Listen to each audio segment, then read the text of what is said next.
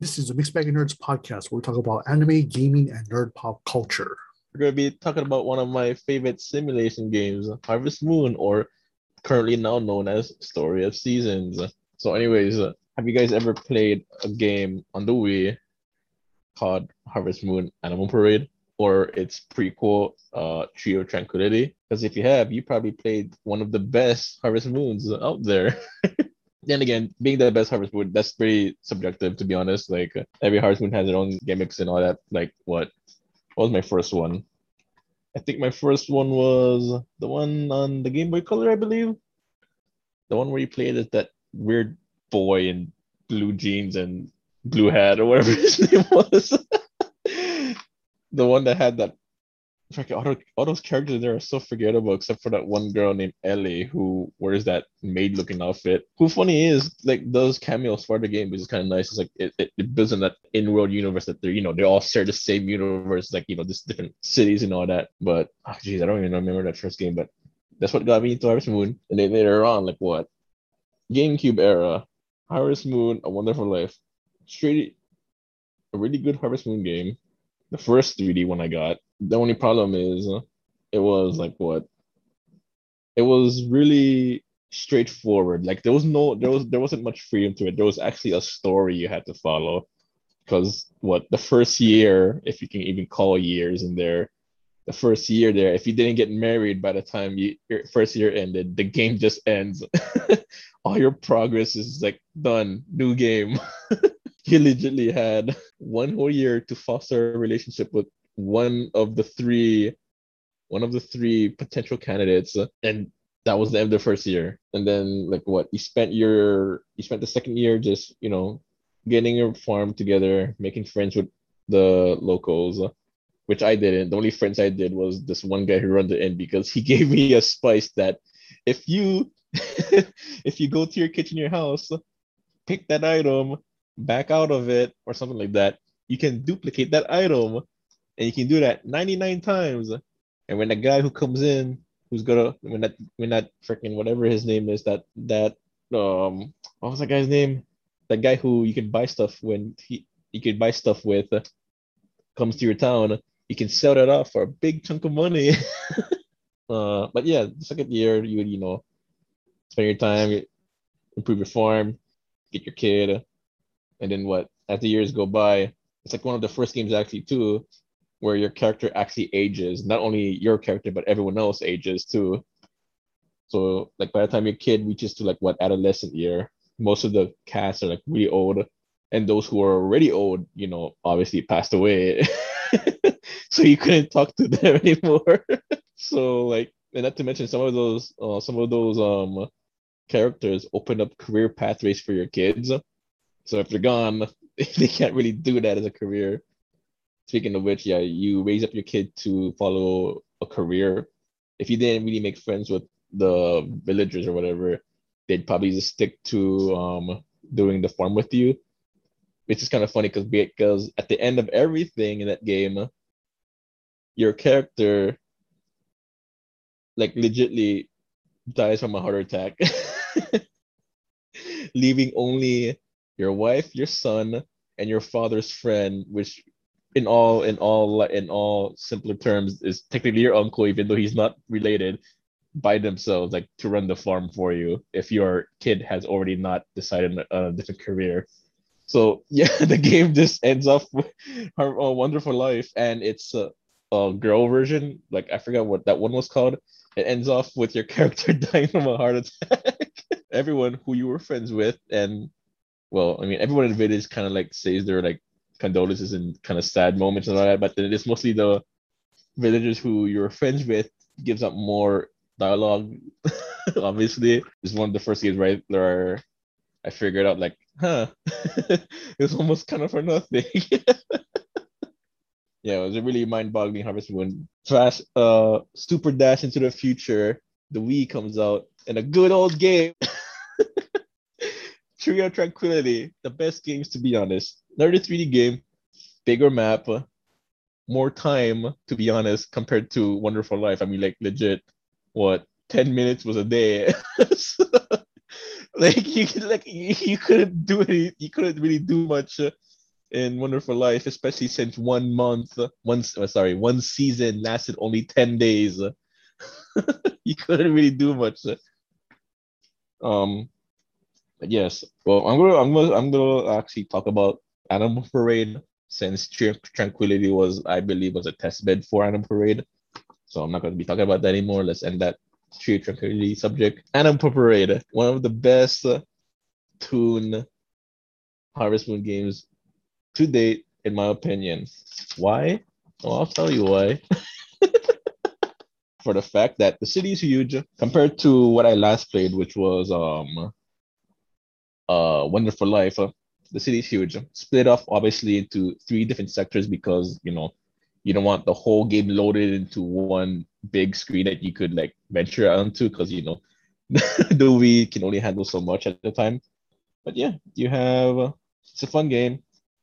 You get wide variety of people, a lot of marriage candidates, mind you, like what 10, 10 for each gender you choose like you know 10, 10 women 10 guys if you depending on what gender you are um compared to the three in um uh wonderful life yeah the game is pretty nice like in this game is like kind of more uh it's also story driven but not in a way that Wonderful Life was. Animal Parade made it so that you're trying to restore the harvest goddess, well, the harvest the harvest goddess the harvest tree back to normal by collecting all these bells that went dormant before you arrived.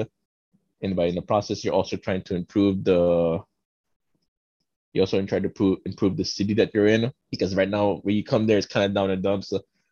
with the bells out of commission, you know, there's no winds blowing, there's no there's no good fertile and all that. Fishes are not even there. There's a storm brewing off the sea, so the boats can come in. You just have a lot of stuff. Well, the mine's closed off because, uh, yeah, obviously it's tied to the bells again, or like out of commission. So you're just going around trying to befriend as much people you can, and then waking the bells. That's that's the nice thing about it compared to the other game, uh, Wonderful Life, because you're actually given.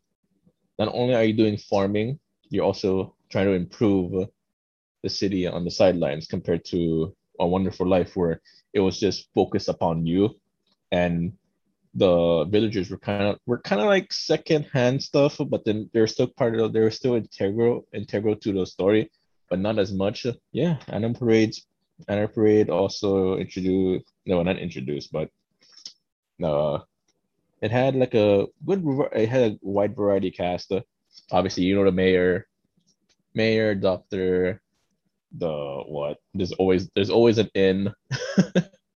there's always and there's always another farm that you're not really competing with. They're just there to help you sell, sell, um, give you your seeds, give you your horses and all that stuff. But obviously, a staple to any harvest. Well, almost. I mean, I'm pretty sure every harvest in the game there's seasonal events of like uh, fireworks or the Starry Night Festival. But what really got me, what really got me surprised in this game was uh, the whole um people interact, the, the whole character to player interactions.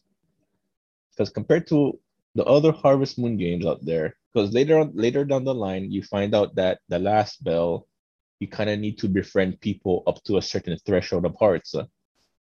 So as you're doing that, you find out sooner or later that there's a potential. Well, I was a guy character, so there's a potential lady I was going after, but it's also it's also it's also funny because that lady also has a has another suitor for her. So I guess you could say it's like kind of my like my rival to her. If you if you are increasing your heart uh, her hearts uh, alongside his ones, there's a chance that there's a scene that can be playing out with them instead of you. Though it's not kind of like a romantic thing it's more like them kind of bickering not really bickering it's something like that like it's not really bickering not really romantic but somewhere in the middle. So yeah i found out that if you bring both of them to three hearts they end up getting married so there goes all the time you put in kind of wasted they they end up getting married which is kind of cool because you never I've never seen that in in on a Harvest Moon game before. Like you have a rival to your potential suitor and uh, or to your potential uh, romantic uh, uh, pers- uh person you're going after. So I found that pretty exciting, especially since uh, in the game you had like what I'm looking at this now 10 candidates for marriage. So you have like what you have like 10 ways to lose. you had 10 ways to lose a potential girl or guy if you're playing as a girl character. This is pretty bonkers because later on, here's another thing that intrigues me as well. They all they NPCs now ends up getting kids.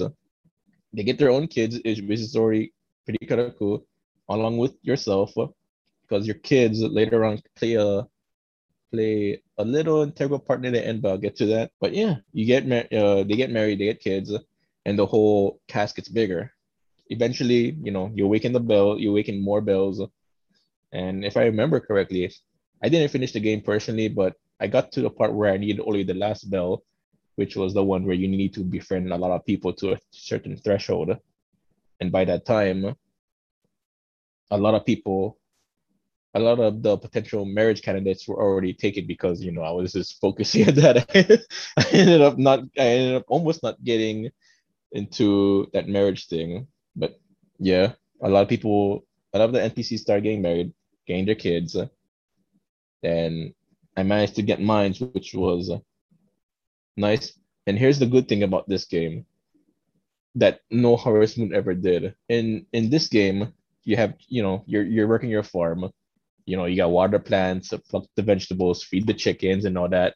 In here, in here, not only does your marriage partner gives you a lunch that you can use to recover your stamina midday because you know you use stamina when you're doing anything that requires an action you can actually tell them to help you out on the farm, like, oh, water the plants for me since it's not raining, or feed the chickens or whatever, which cuts up so much, which cuts so much time in the day and allows you to do so much more other things. And here's the funky thing too. Once you get a kid and a kid grows up to be a past a toddler, like a kid, like a kid, you can actually have that kid help you out on the farm too. So it's not only your spouse, also your kid which you can also have a second child, by the way. So you can have, you know, more kids to help you out. Pretty, it's pretty damn good. And not only that, compared to the last game where I only had a dog, you can you can actually have more pets and a more wide variety, mind you. It's not just that one weird like casual dog. You actually can actually get a golden retriever, a Dalmatian.